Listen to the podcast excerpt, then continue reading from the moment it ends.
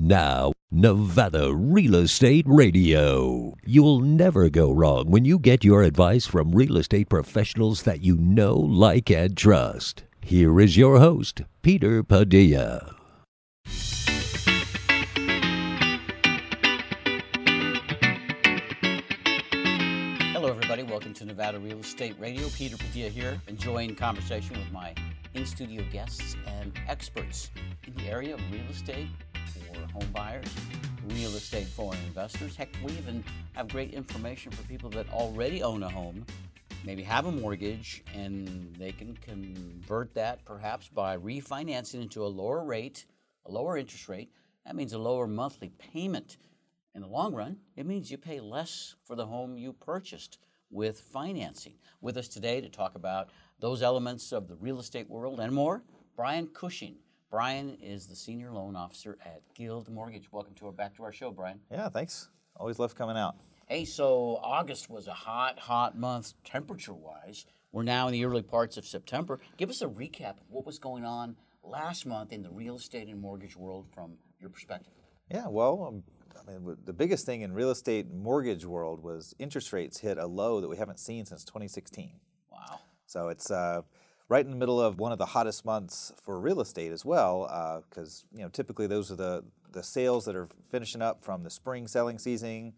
You're getting those sales closed through August, and then you're going to start school usually. You know, traditionally, a lot of folks see a slowdown in total units sold in the fall months, quote unquote cooling down. But no, it was a great month. I think with as interest rates as low as they are, I'm surprised that homes aren't selling a little faster, to be honest with you. Yeah, well, it could be with the, you know, limited availability. And let's face it, the median home prices have gone up dramatically in the last few years. And, you know, when you're talking about a median home price of $400,000 or more, you're talking about real money nowadays. I mean, I remember 2012, $150,000 was the number. And, you know, that's almost three times the amount. But the demand, people still want to buy homes, Brian. Absolutely. With these low interest rates that you hit in August, what was the refinancing world? Were people actually going in there and looking to lower their payments? Well, I mean, it's not been a refinance world up until this summer, that's for sure. Most folks were very happy with interest rates that they already had, and rates were on the rise. But we did see this spring, actually right at the end of July, coming into August, the Federal Reserve cut their interest rate, and that created a great buzz, and that's really what brought down rates to get this this whole thing started. So I think a lot of folks that maybe even bought a house last year were primed and ready to refinance if they had the right equity position. But even over the last 3 years, I mean, it's really, there's been a lot of pent-up demand, I think, and this was a chance for a lot of people to take applications, and the Mortgage Bankers Association is seeing record applications from that side. You know, the people that bought homes 3 years ago, 4 years ago, 5 years ago, I mean, they are about to be really happy if they're still in that home, Brian, because we've seen values go up. We've seen interest rates go down. It's very likely that people who bought their homes 3, 4, 5 years ago have a better standard of living because of this now in 2019. Well, yeah, I mean, I think if they bought in 2016, their standard of living has been, I mean, 30-year fixed mortgage. They've been pretty well off, but their house value has just really climbed in that 3-year time period. I mean, I want to say the average, I mean, conservatively, you know, futuristically, I like to say 5% per year is a safe number. But over the last 3 years, I think it's more than 15%. Probably 20% plus equity could have been built if, you know, depending on when you purchased and the area. That could take somebody that was a first-time home buyer in 2016 with a minimum down payment, now giving them enough equity to potentially refinance at the same rate, but if they were a first-time home buyer, they had mortgage insurance, and that's where a lot of folks are getting rid of that extra cost. And that improves their standard of living for sure. Absolutely. It saves you $80, $100, even more. That mortgage insurance can take a pretty good bite out of that paycheck in addition to the mortgage payment. So if you can eliminate mortgage insurance, I mean, why not? Why make that payment when you don't need to?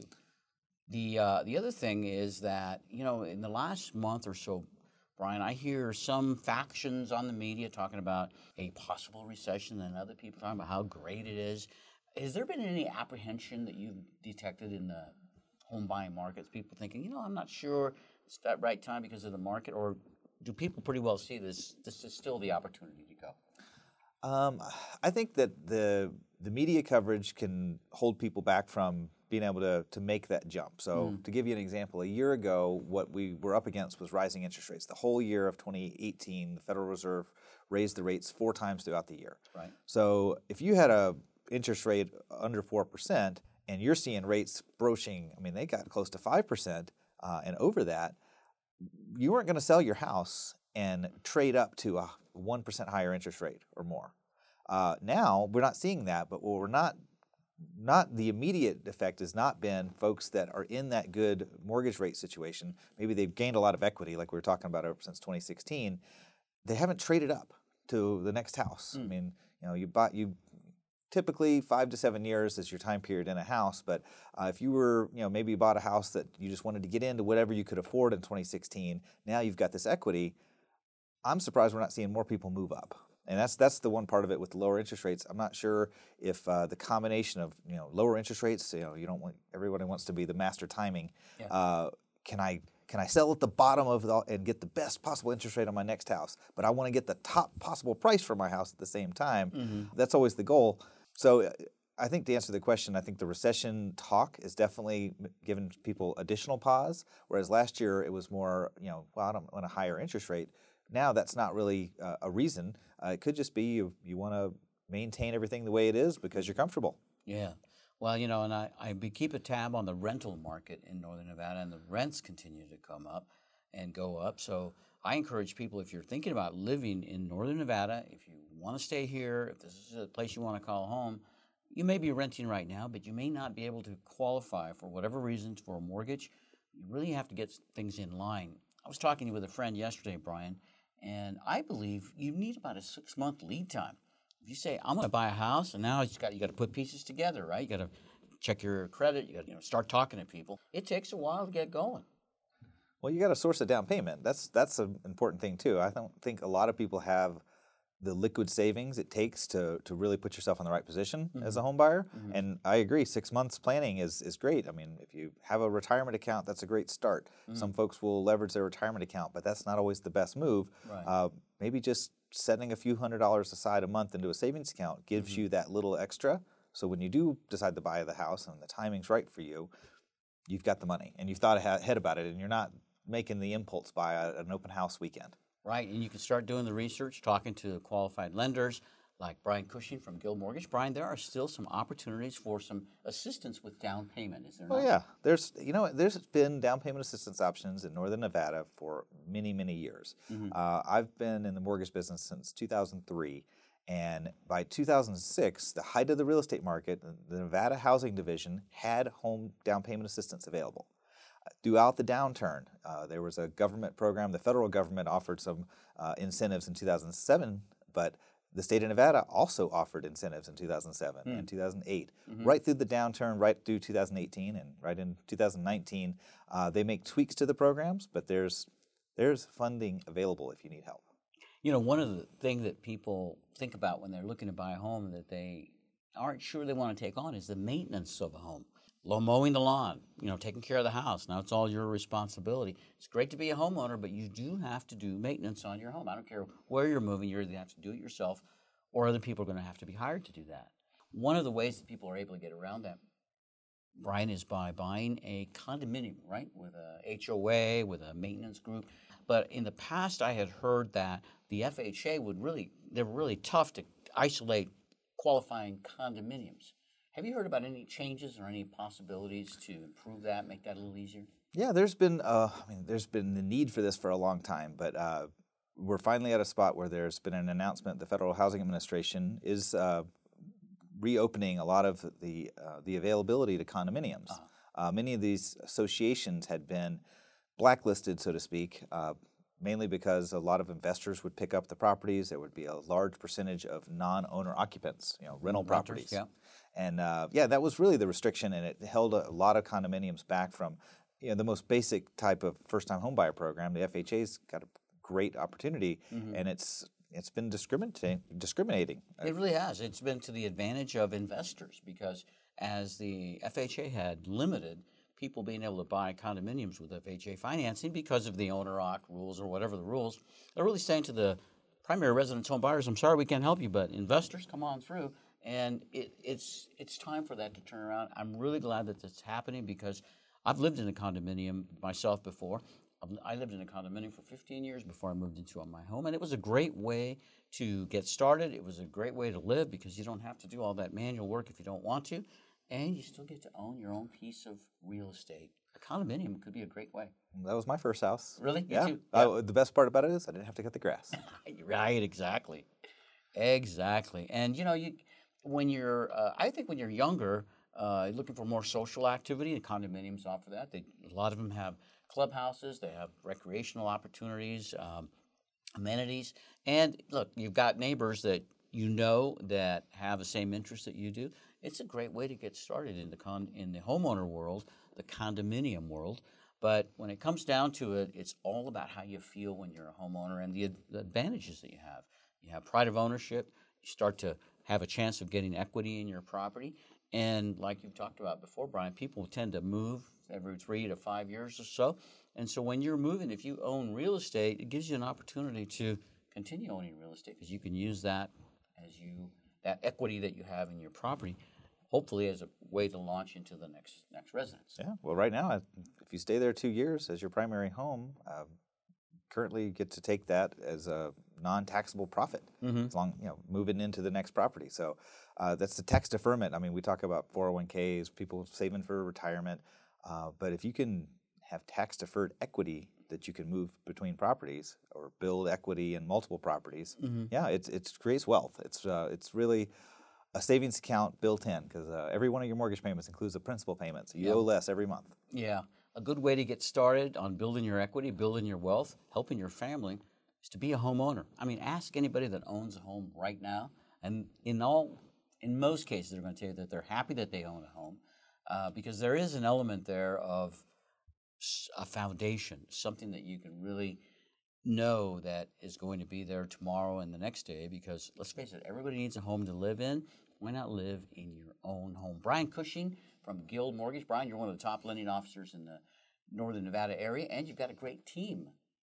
Any final thoughts for our listeners if they'd like to talk to you about getting a mortgage? Yeah, well, I'd love to talk to anybody. I prefer meeting in person and explaining the process. I love what you said about meeting and planning ahead. Make this a premeditated home purchase. Yes. And give us a call, 775-453-0345 at the office. Look forward to seeing you. Brian Cushing, we're going to put all of your information on our website, Nevada Real Estate Radio. Make it easy for people to find you. Hopefully, you'll come back and visit us sometime down the road. Well, I'm going to have to. You gave me some honey today, and I appreciate that. Yeah, I look forward to coming and seeing you again. You know it. The bees are doing well.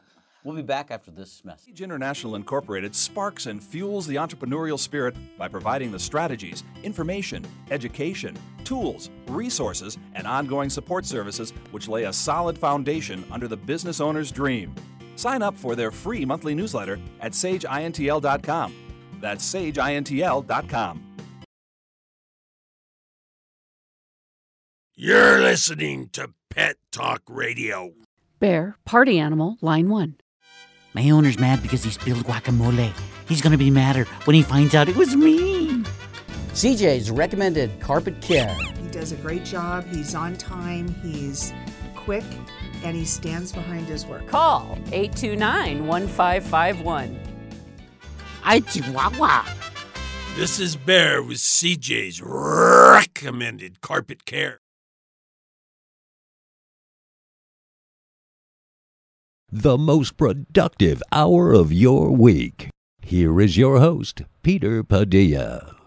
And we're back on Nevada Real Estate Radio. Good day to tune in to our show today. We are talking about real estate and real estate for investors. Great conversation we just had with Brian Cushing, the senior loan officer at Guild Mortgage.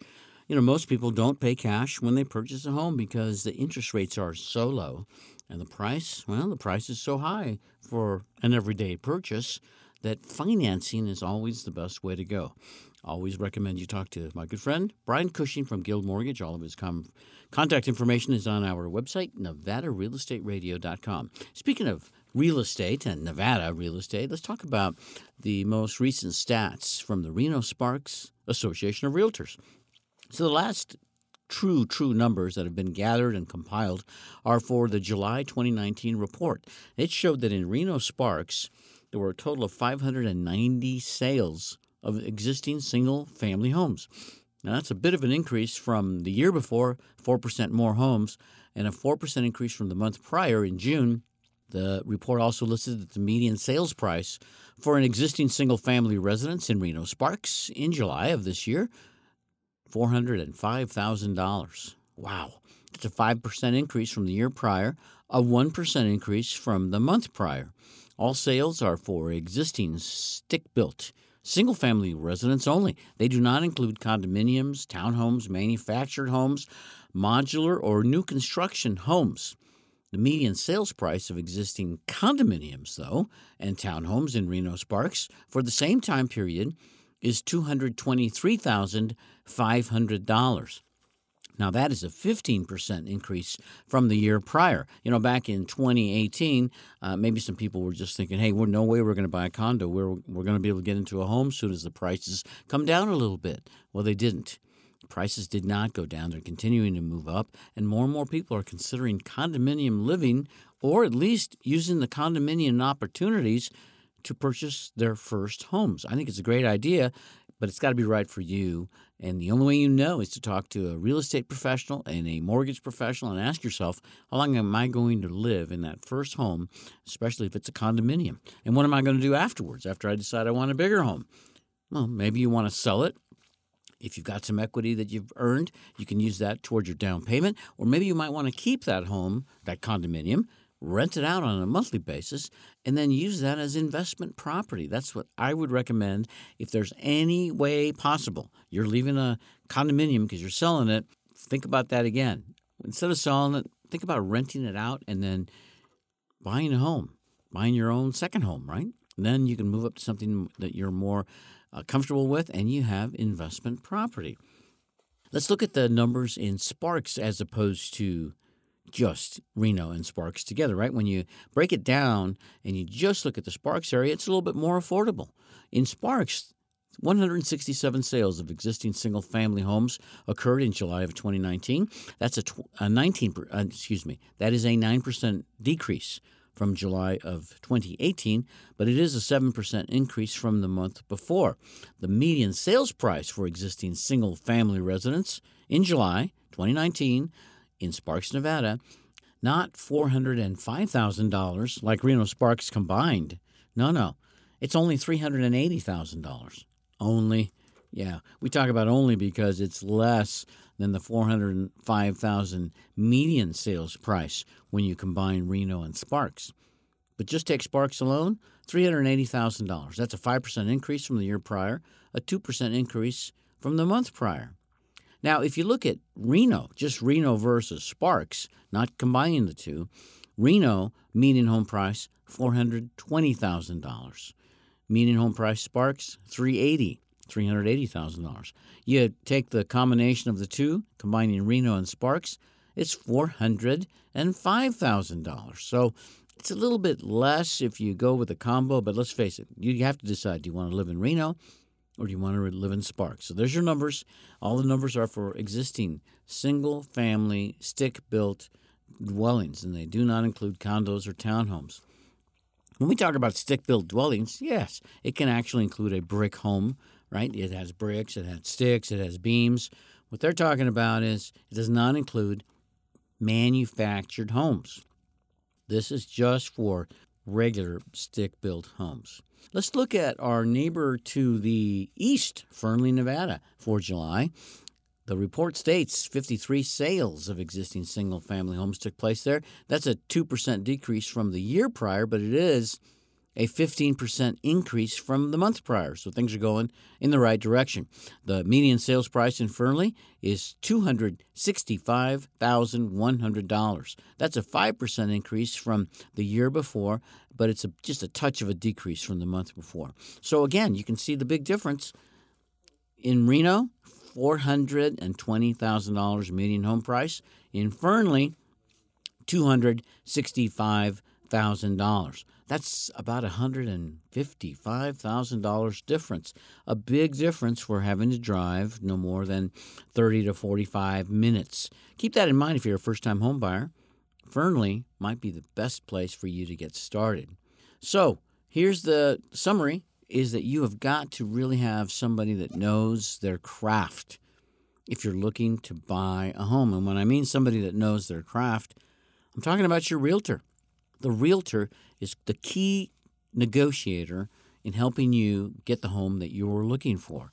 Now, you might think you're a great negotiator because you are good in your line of business. Maybe you're into the automobile sales. Maybe you like to do yard sales. Maybe you just like to dicker on everything that you buy and you feel like you're a pretty good negotiator. Real estate, you need to be a good negotiator, absolutely.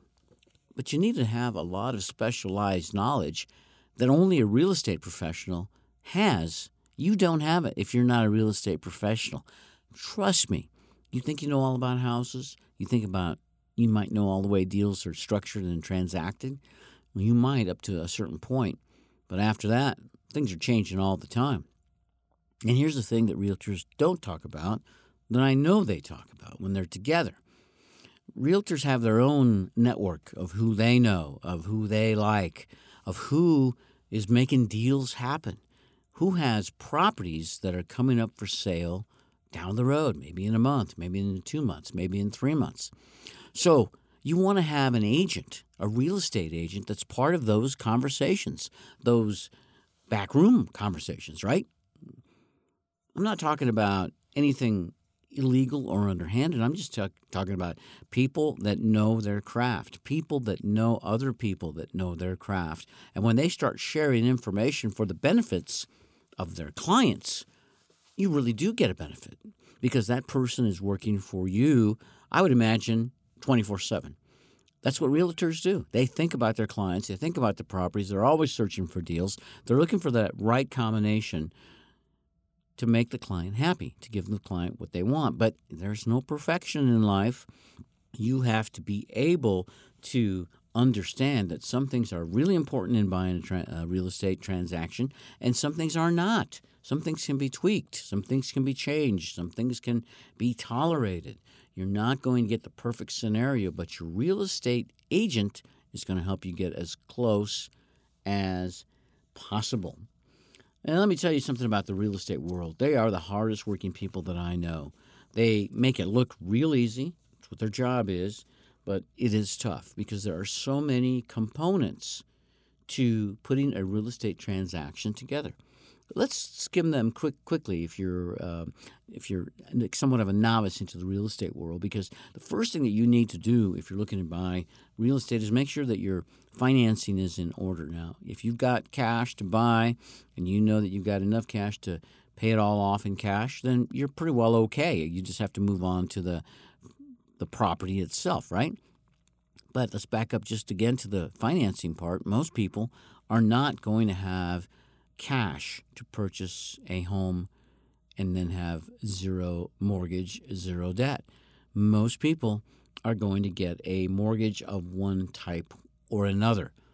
When you're talking about a median home price of $400,000 or more, that's substantial cash. It just really doesn't make sense to spend that kind of cash on a $400,000 transaction when you could get a mortgage somewhere in the neighborhood of 4% for 30 years and only make those monthly payments, right? Or you could get a 15-year loan and make a little less payment. But your money can work in other areas and earn more and provide more benefit in most cases than using it to buy a home for cash. So what do you need to do to buy that home with a mortgage? Well, you've got to first talk to a mortgage lender. We had Brian Cushing on earlier on the show, and if you recall, the first thing he says is you've got to get pre-approved. You have to make an appointment with the lender so that the lender can ask you a few questions that are particularly important when it comes time to buy a home. Also, that mortgage lender is going to order a credit report for you. Now, if you walk in to see that mortgage lender and you say, "Here is my free credit report from Experian," I don't need you to run a credit report. I already have one. Please understand, it doesn't work that way. No two mortgage companies are the same, and quite frankly, no two credit reports are going to be quite the same, because a mortgage credit report is the most stringent of all the credit reports I can think of anybody getting in America.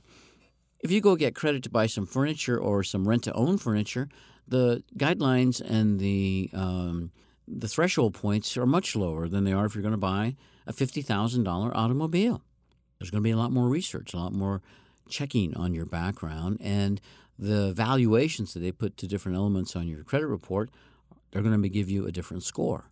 When it comes time to get a mortgage loan, those credit reports are looking for all kinds of stuff, and they value different weighting on different elements than they do if you're buying other things like a car or furniture. When you get a mortgage credit report, that is the credit report that, if all proves well, will help you get a mortgage to purchase your home. And that's the reason the mortgage lender asks a lot of questions.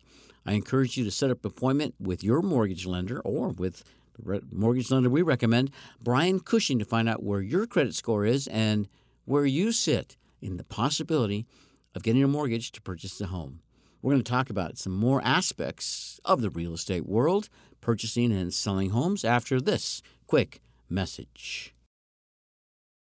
Hello, I'm Brian Cushing, Senior Loan Officer at Guild Mortgage. Join me and the rest of the Nevada Real Estate Radio team right here on 1180 AM Radio. I love talking about my specialty, the mortgage world, and how we help families in Northern Nevada accomplish their dreams of home ownership. Make sure you totally understand before you sign on the dotted line. Tune in to Nevada Real Estate Radio, Thursday, 3 p.m. on 1180 AM Radio.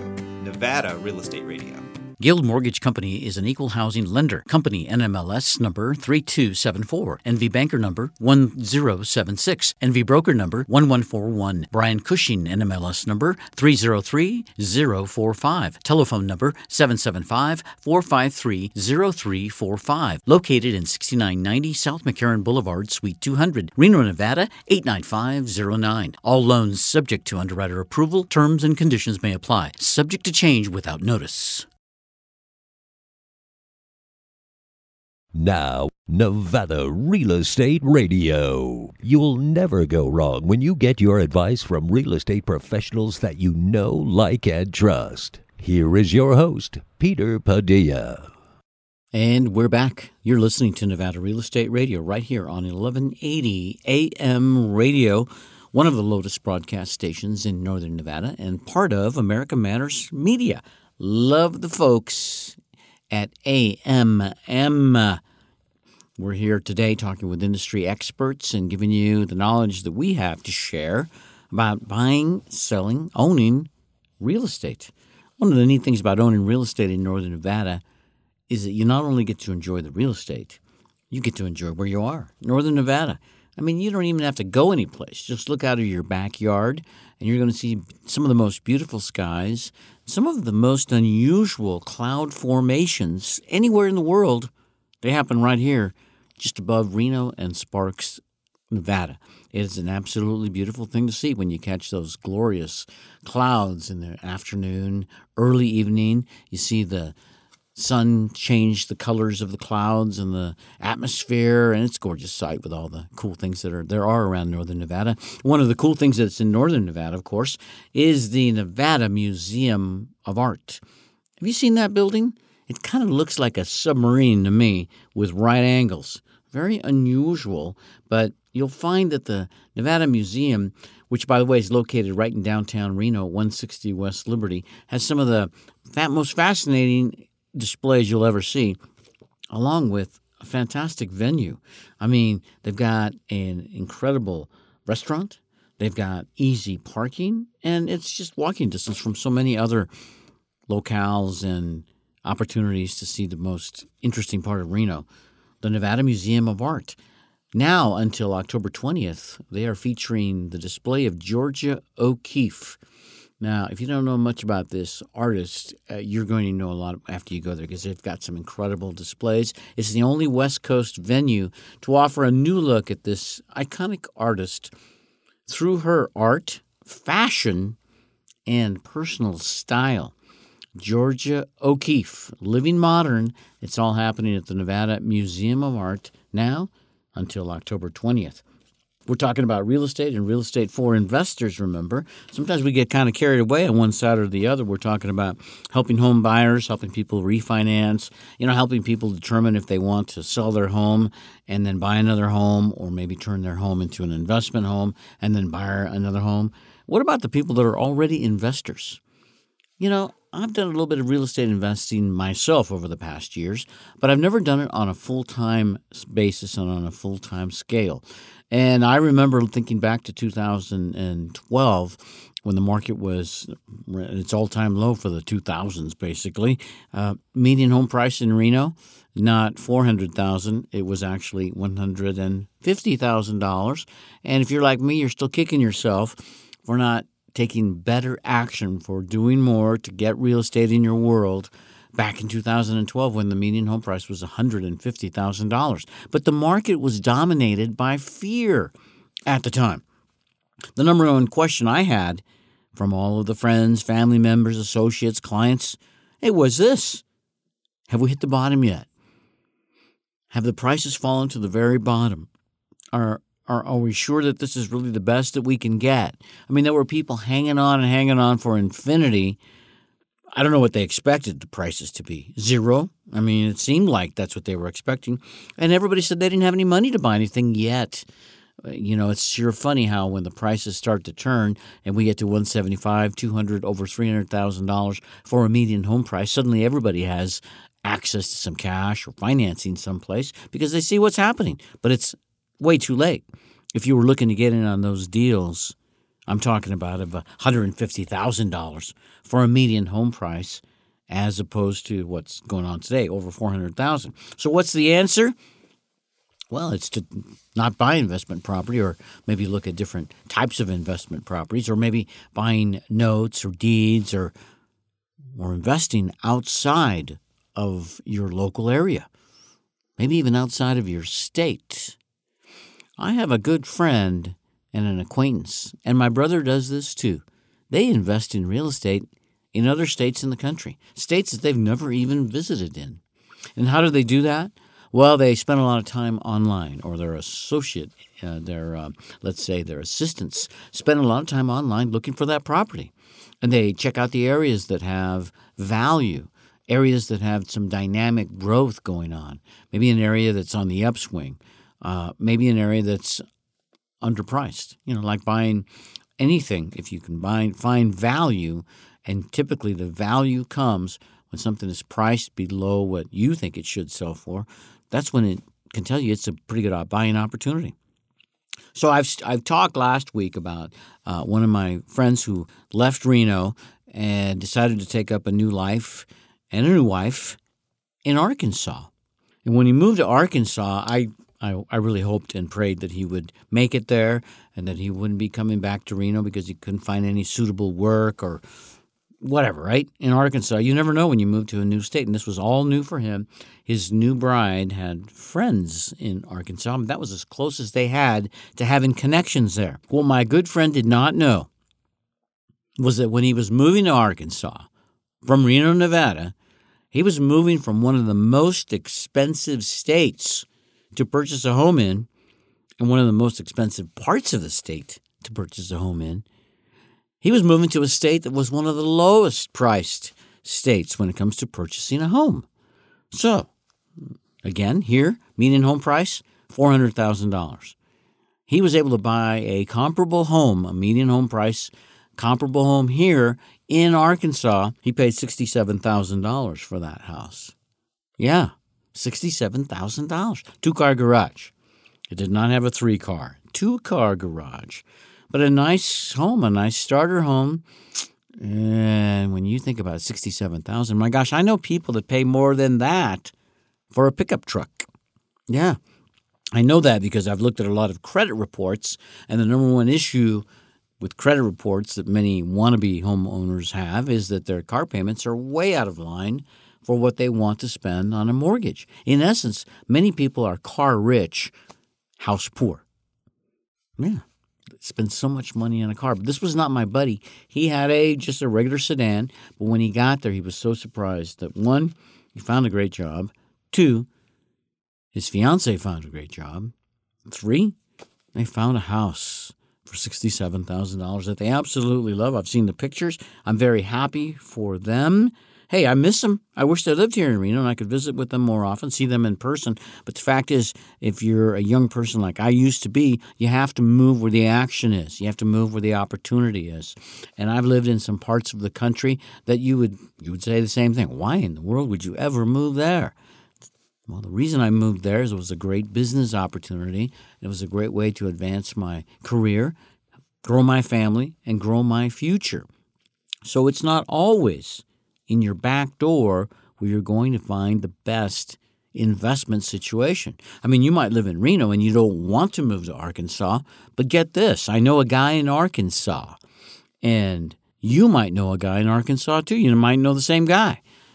If you could find a deal in Arkansas, it would make a great investment property. And like my brother does and my other friend who invests around the country, they use the internet to Google and MapQuest, and they see these properties all over from every angle through the digital world. And one of these guys has a property manager in Denver that he uses to manage his properties, and he communicates with his property manager on a regular basis, and he gets his reports from his property manager on a regular basis. And, of course, he sends his monthly property management check to the property management company on a regular basis, and they have a really good relationship because his property is really appreciating in value, too. I mean, it's happening all across the country. The question is, at what point can you get started? What is your threshold? What is the max that you can afford to buy that first home? If it's $67,000, I don't think you're going to find a typical three-bedroom, two-bath, two-car garage in northern Nevada for that price. However, I know a guy in Arkansas. That's what I'm talking about. Think about investing opportunities in other parts of the country. Talk to some friends or some family members. Ask them what they've done. If they have any investment property in other parts of the country, you can essentially, soften your highs and your lows when you have investments in other parts of the country. So it's something I recommend that you do if you want to get more information. I recommend that you talk to Sherry Hill from Sage International. Sherry works with a ton of real estate investors locally and across the country.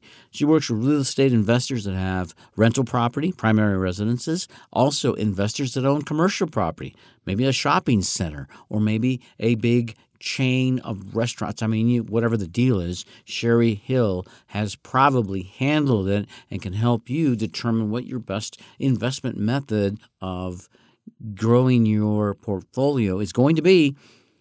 You have to talk to Sherry Hill. Give her a call, 775-786-5515, or visit her website, sageintl.com, and you'll be on your way to making some great real estate investment decisions.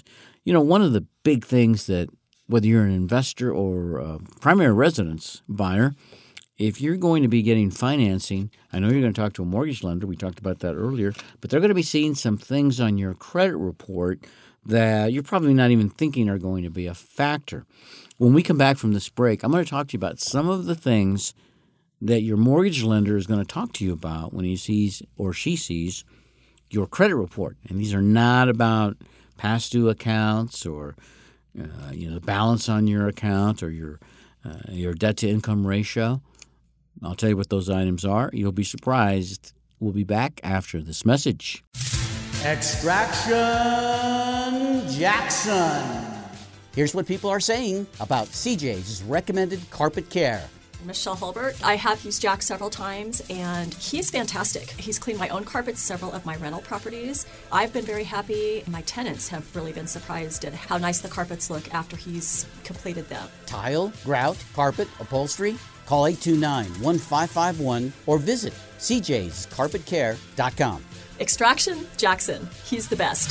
I need a hero.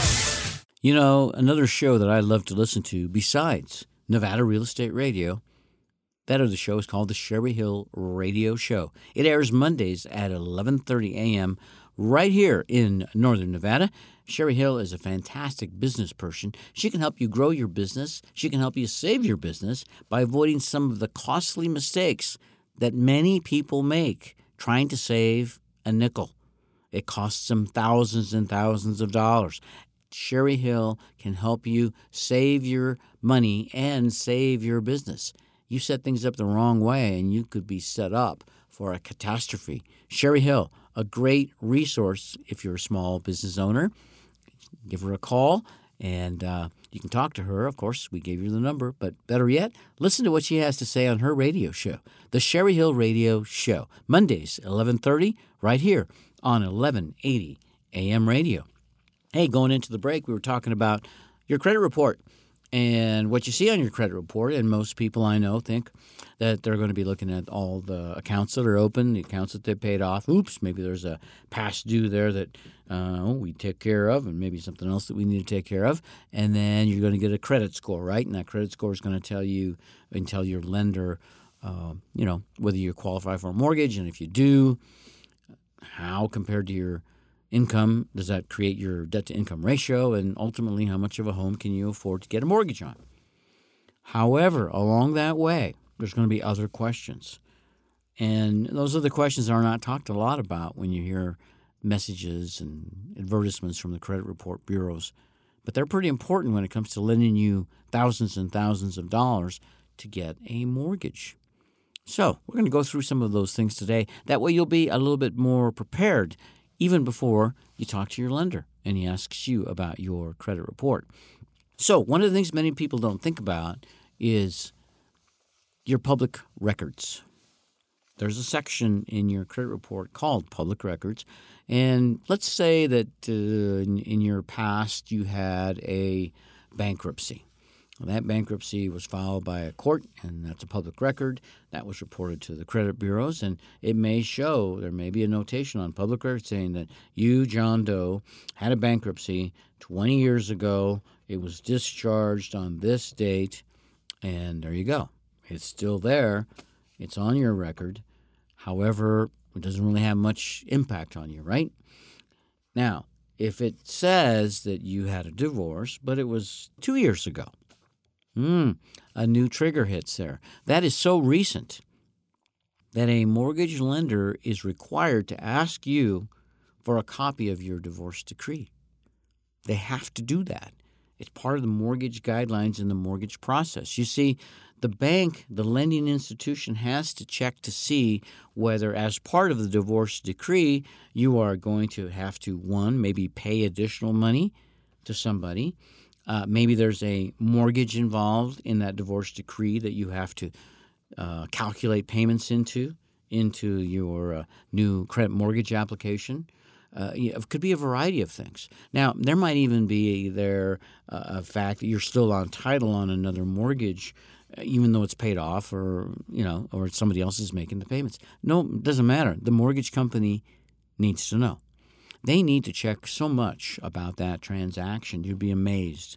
But one of the things they're going to check is to make sure that if you are part of still a real estate holding, even after you are divorced with your ex-spouse, the lending institution for you needs to confirm that those taxes are paid and on time.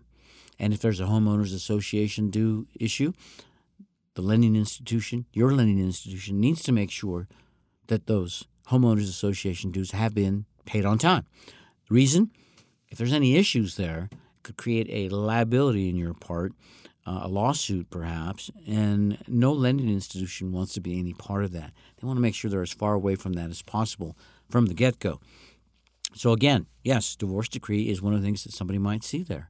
There also might be something that says there's a lien on your property, on something that you have on your personal assets because of an unpaid obligation. Well, that lien may be just for even a few dollars, but any lien on a mortgage, anything in the public records, has got to be resolved one way or the other. Sometimes I've seen it where those liens, they're not even the right lien. They were filed improperly by somebody at a courthouse, and now it's on another individual's credit report.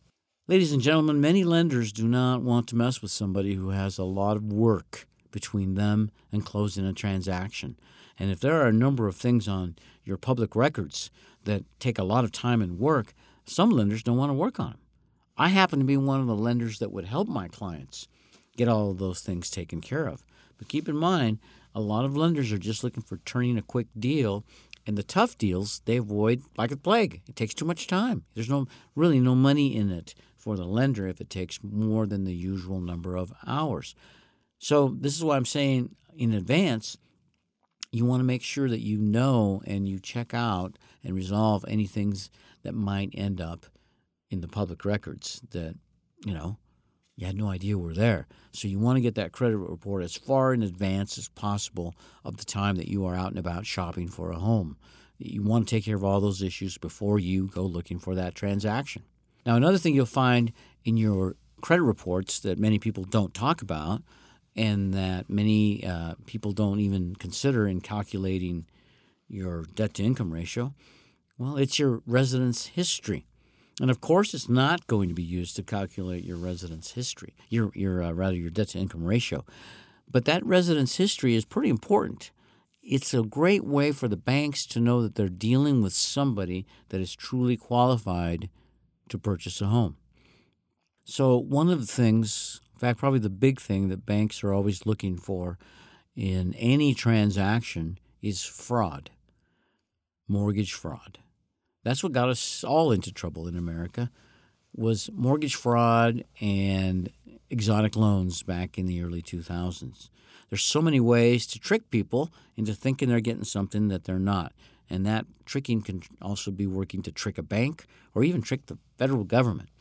So when banks are doing a loan for a borrower who says that they are a first-time homeowner, many banks offer loan types or loan options specifically for first-time homebuyers that are only available to first-time homebuyers. It could be a lower interest rate. It could be down payment assistance. It could be something on top of the mortgage that anybody would get, but because they're a first-time homebuyer, they get this little extra incentive. Now, the definition of a first-time homebuyer, it varies from bank to bank, but for the most part, it doesn't mean you've never owned a home before, you've never bought a home. It basically means that you haven't owned or bought a home in the last 3 years. That's what it means.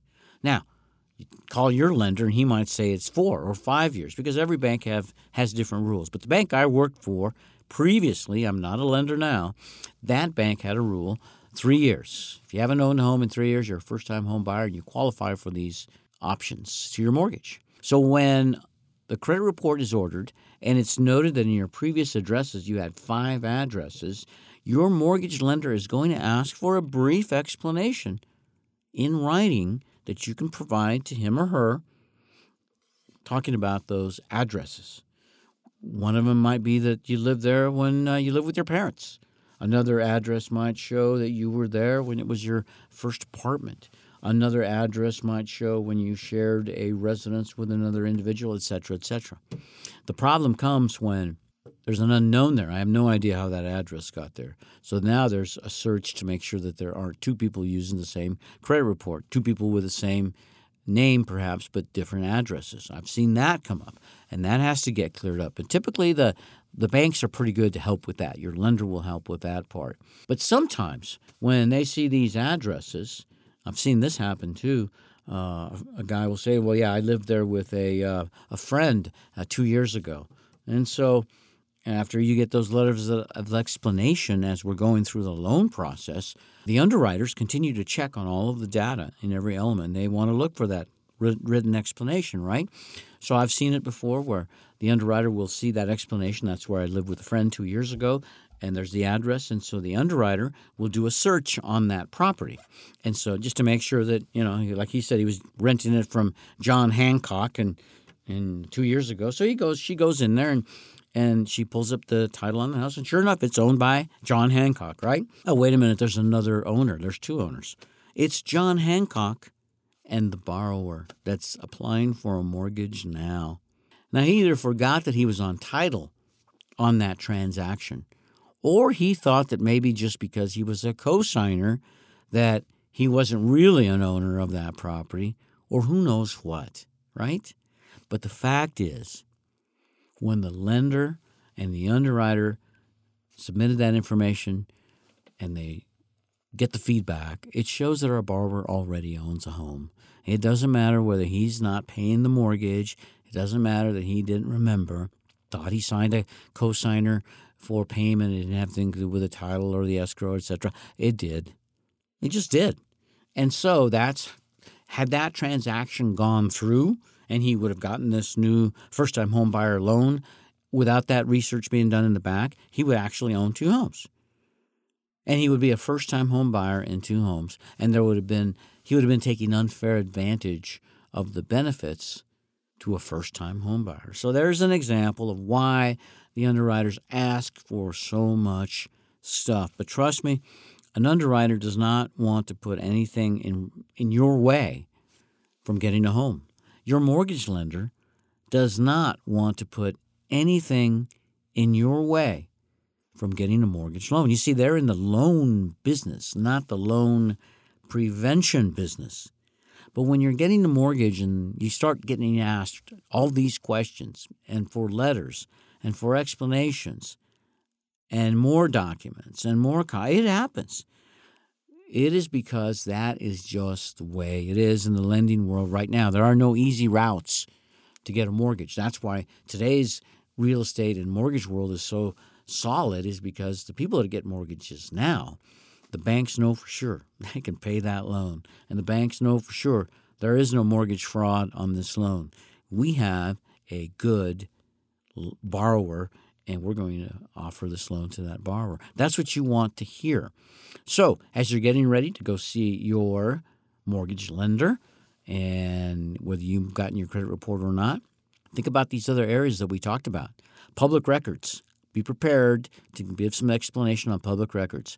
Previous addresses, be prepared to give some information on your previous addresses. And if you've changed your name ever in your life, I guarantee you there's going to be some information there about a name change. And you're going to have to supply information related to your name change, reason for your name change, and hopefully you have all of the legal documentation for your name change so you can provide a copy for your lender. If we can help you anyway here at Sage Advertising, here at Nevada Real Estate Radio, getting ready for your visit with a mortgage lender, we'll be happy to give you some free advice. And remember, you always get what you pay for. Free advice. I've been in the real estate world for many, many years. I was a mortgage lender for over 10 years. Still to stay active with the mortgage lending world and the real estate world, and I absolutely love it because that's where the money is made. If you want to grow your investment portfolios, ladies and gentlemen, I recommend real estate. If you have any more questions for us, call me anytime after the show, 775-223-3428. Tell your friends and family we're on the air again next week. Same time, same station, and we'll visit with you then. Until then, goodbye, everybody. You've been listening to Nevada Real Estate Radio with Peter Padilla. We value your listenership and appreciate your feedback. Want to talk with Peter? Send an email to peter@nevadarealestateradio.com.